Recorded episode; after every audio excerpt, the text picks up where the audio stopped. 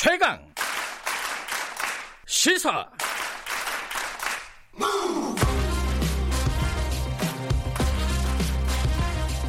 지금 여러분께서는 김경래 기자의 최강 시사를 듣고 계십니다. 예, 김경래 최강 시사 듣고 계시고요. 어, 국회로 가보겠습니다. 어제 4 플러스 1 협의가 또 결렬이 됐습니다. 이번에는 석패율 요게 좀 문제라고 하는데 어, 지금 예비 후보 등록한 지가 사흘이 됐는데 어, 아직도 이제 뭐 선거법 관련된 가닥이 제대로 안 잡히고 있는 상황이죠. 어떻게 될지 어, 오늘은 더불어민주당 쪽 연결해 보겠습니다. 홍익표 수석 대변인 연결돼 있습니다. 안녕하세요. 네, 안녕하세요. 반갑습니다. 석패율제가 제일 문제인 건 맞나요? 지금 쟁점인 건 맞나요? 음, 현재로서는 석패율제가 가장 좀 난항으로 돼가고 있습니다. 그 석패율제를 민주당에서 의원총회에서 이제 좀 반론이 많이 나왔다고 하더라고요. 예, 그렇습니다. 이유를 간단하게 좀 설명을 해주세요, 청취자분들에게. 아, 우선 지금 석패율 제도가 문제는 사실상 비례대표를 실질적으로 줄인다는 의미가 됩니다. 지금 비례대표가 전체 50석이지 않습니까? 네. 그러면 만약에 석패율제를 도입하게 되면 각 당이 지금 6개 권역으로 뭐 지금 처음에 9개 권역까지 했다가 6개 권역 얘기를 줄였는데 6개 권역으로 그 석패율제를 쓰게 되면 최대 한 12석 내지 그 이상 가까이가 네. 석패율제로 활용되면 실질적으로 지역구에서 나온 사람이 아, 그 우리가 그 비례대표 근본 취지는 어 전문가나 또는 그 사회적 약자 소수자를 대변하는 사람을 뽑겠다는 의미 아니었, 네. 아니었습니까? 네. 현재 비례대표가 현 현행제에 대해서 47석인데 네. 나중에 가면 실제로는 38석으로 더 줄게 되는 거죠. 그러니까 비례대표가 어, 지금보다 더 주는 그런 상황이 네. 되기 때문에 받아들이기가 예. 힘들다. 예, 근데 이제 줄어드는 거고 두 가지 그리고 여러 가지 이유가 있는데 예예. 예, 그다음에 두 번째는 이게 사실상 그 저 이렇게 되면 그 누가 누가 그저 석패율제를 구제해야 되느냐 네. 결국은 네. 어 중진 의원 음. 각 당에 또는 네. 이미 그 현역 의원이라든지 이런 네. 뭐 소위 얘기해서 어느 정도는 인지도가 있고 그 저 지역에 그 기득권이 있는 사람이 또 재, 재선될 가능성이 높다는 거죠. 네. 그래서 뭐 특정 있는 특정 정치인만을 지목하는 게 아니라 네. 전체적으로 중진 구학 이용이라는 얘기가 나올 수밖에 없는 이유가 그런 측면이 음. 있습니다. 근데 일, 부에서는 어, 이 민주당 의석이 줄 것 때문에 지금 걱정이 돼서 그러는 거 아니냐 이렇게 해석하는 쪽도 있지 않아요? 그 거기에 대해서는 뭐라고 말씀해 주시겠어요? 석회제하고 민주당 석수가 주는 거는 큰 관련은 없, 습니다 그런 예. 연동제에서 주는 거고 예. 아마 그 말씀이 지역에서 경쟁이 치열해서 그러지 그러지 않겠느냐라는 얘기하는데 예. 저는 별 관계가 없다고 생각합니다. 이미 지난 20대 국회에서 제, 제가 있던 지역구에도 예. 어, 국민의당과 정의당이 이미 출마를 했었고 예. 모든 지역에 정의당이 출마한다는 것은 뭐 그뭐다 알고 있는 우리가 그 분명한 사실이기 때문에 네. 마치 뭐 석패율이 있으면 지역에서 특정 정당하고 경쟁이 가, 가주 그 그러니까요 사표 높아지고. 심리가 좀 덜해지니까 예. 네 그, 그런 건 전혀 없습니다. 저는 뭐 음. 저는 큰 영향 없다고 생각합니다. 그리고 또 어, 석패율을 도입해야 된 쪽, 도입해야 된다는 쪽에서는 이게 중앙선관위에서 권고안 안에도 석패율이 들어가 있었고 그런 부분에 대한 문제 제기가 지금까지 없다가 막판에 석패율 제도 꺼내는 게 이게 좀 이해가 안 된다 이런 취지의 얘기도 있어요.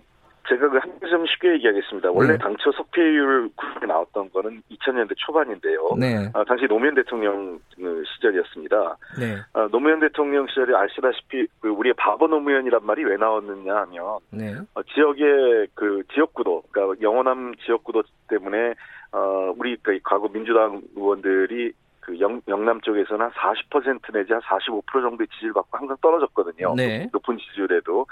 아, 이게 그 특정 정당이 어떤 지역을 독식하는 구조를 좀 깨야 되겠다. 네. 라는 차원에서 지역 감정 완화하고 그 지역에서 오랫동안 노력한 그 지지율이 상당히 높은 의원을 구제하자는 건데 지금 그 일부 정당의 그 안을 보면 한 30% 이상 지역에서 그 득표율을 얻은 정당은 제외하자 이런 얘기를 하거든요. 네. 자, 그렇게 되면 어떤 현상이 벌어지냐면 실제로 지역에서는 어 3등 이하 그러니까 훨씬 그 저, 그 지지율이 한, 한20% 안팎의 네. 그 아래를 바꾸도 석패율로 소수 정당의 대표라는 이유로 구제되는 경우가 있는 거예요. 네.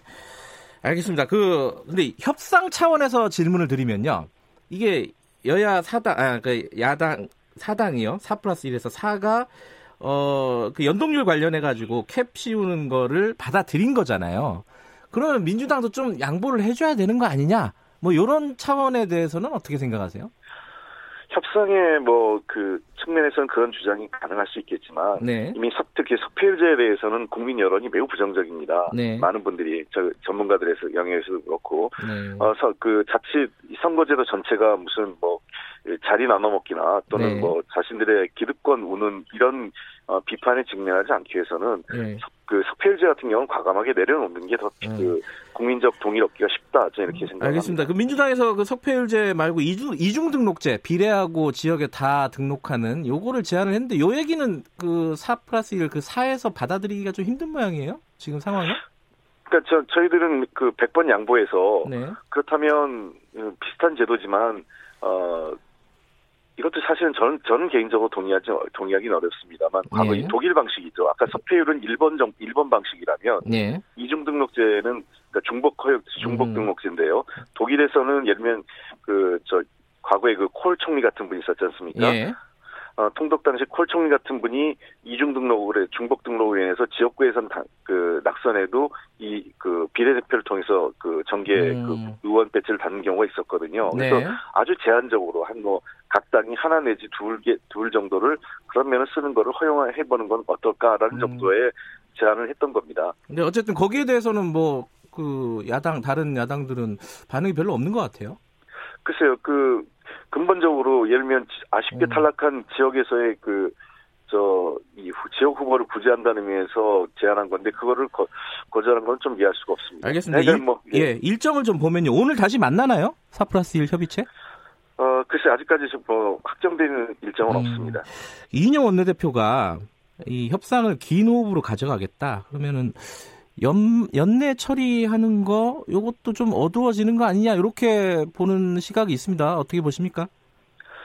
어, 시간을 저희가 딱 못 받기는 어렵지만 가급적 네. 빠른 시일 내에 이 문제를 하- 그 합의하고 타결 짓겠다는 것은 당의 기본 방침입니다. 네. 어, 그래서 더뭐 자꾸 시간을 끄는 것보단 어, 가급적 빨리 처리하는 게 좋지 않겠냐라는 생각인데 네. 협상이라는 게 우리만 있는 게 아니라 네. 여러 특히 팟 앞에 그 대상자가 어, 사당이 있기 때문에 네. 이 사당의 의- 의견도 상당히 매우 복잡한 상황이라 저희들도 협상 과정이 좀 복잡합니다. 혹시 그 공수처라든지 검경 수사권 조정 이런 쪽을 먼저 할 수 있는 하는 방법도 있나요? 어떻게 보세요?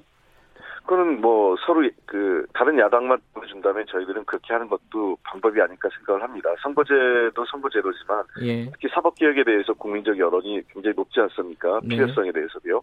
그래서 그런 측면에서 어, 사법개혁 문제, 특히 공수처 설치와 검경 수사권 조정 문제를 좀 우선적으로 처리했으면 하는 것도 저희들은 뭐 이미 여러 차례 제안을 했- 그, 하고 있고 네. 협의 중에 있지만 어, 아직은까지 수용되고 있지는 않습니다. 자유한국당 쪽 얘기 좀 해볼게요. 지금 원포인트 국회 제안하셨죠. 민생 법안 처리하자, 예수 부수 법안 네네. 처리하자.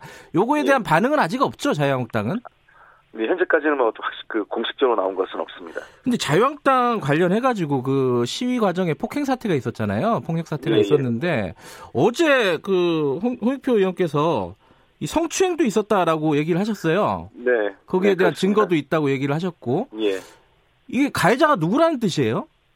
그제 성명 불상자이기 때문에 아 그러니까 그래요? 저희가 이제 예 성명 불상자라 관련된 자료를 지금 어 추가적으로 확보하려고 노력하고 있고 겨- 검, 예. 검- 경찰도 어제 저희가 이제 경찰청을 어, 방문을 했습니다. 네. 사실은 원래 국회에서 상임위가 열어서 국회 폭력 사태에 대해를 주제로 해서 어, 경찰청장에게 질의하려고 했었는데 네. 자유한국당이 비협조로 결국은 국회에서 그 경찰청장을 불러서 회의를 할 수 없어서 하는 수 없이 저희가 경찰청을 가서 음. 이번 사태에 대한 원인, 그다음에 수사 방- 앞, 앞으로 계획, 그리고 어, 근본적인 국가 주요 시설, 그러니까 국회뿐만 아니라 앞으로 이런 일이 빈번히 발생할 수 있지 않습니까? 정부 네. 청사를 비롯해서 그래서 국가 주요 기관과 그 시설에 대한 어 그 예방 대책에 대해서 정그 경찰청장에게 예. 그 저희가 여러 가지 주문을 했고 관련 수사를 엄정하게 해달라는 요구를 했습니다. 경찰에서도 아마 어, 적극적으로 수사를 하겠다고 답변을 했습니다. 어제 정의당 쪽에서는 어, 그 당직자가 머리채를 붙잡히고 뭐 침을 그, 그 시위자가 뱉었다 이런 얘기를 하셨어요. 네, 그렇습니다. 어, 지금 그 홍익표 의원께서 말씀하시는 성추행은 어떤 상황인지 좀 간단하게 설명해 주실 수 있어요? 아 그런 얘기를 방송에서 저희가 구체적으로 말씀드리기 좀 민망하고요. 음, 예. 어 그리고 사실 이 성추행 문제는 네. 어제 오늘의 문제가 아닙니다. 광화문에서 기자가 성추행 당한 것도 이미 예, 보도가 예. 됐지 않습니까? 예. 그러니까 태극기 부대, 소위 태극기 부대라고 해서 이게 태극기 부대인지 태극기 모독 부대인지 예, 모르겠지만 예. 어, 이런 분들이 광화문에서 이미 기- 그러한 유사한 행위들이 반복적으로 이루어졌고 이거에 대한 처벌이 제대로 이루어지지 않다 보니까 네. 점점 더 그 유사한 행위가 반복적으로 더 확산되고 있지 않나 생각됩니다. 그래서 네. 차제에 어, 여러 국회에 낸 CCTV도 많고 네. 또 언론에 보도된 내용 또 경찰이 자체로 검증한 그 채증한 자료들이 많이 있기 때문에 네. 어, 관련자들에 대한 엄, 엄한 처벌을 이번에 해야 되지 않나 생각을 합니다. 지금 그 자유한국당하고 어, 우리공화당 쪽 지도부를 고소를 하신 거죠? 고발을 하신 거죠? 네, 경찰 영등포 경찰서에 네. 어, 황교안 그 사실은 이제 폭력행위 그다음에 불법 시위 등과 관련돼서 네. 황교안 자- 대표 그다음에 심재철 원내대표 우리공화당 우리공화당 조원진 대표 등을 어, 고발을 했고요. 다수의 성명불상자들을 함께 고발을 한 상태입니다. 알겠습니다. 요거 하나만 여쭤보고 간단하게 좀 말씀해 주세요. 그 자유한국당에서 지금 준연동형 이렇게 선거법이 바뀌면은 이 비례 대표만 내는 그런 위성 정당 만들어 갖고 나중에 합치면 되는 거 아니냐. 요렇게 또 얘기하는 쪽이 있더라고요. 요거 어떻게 생각해야 됩니까, 이거?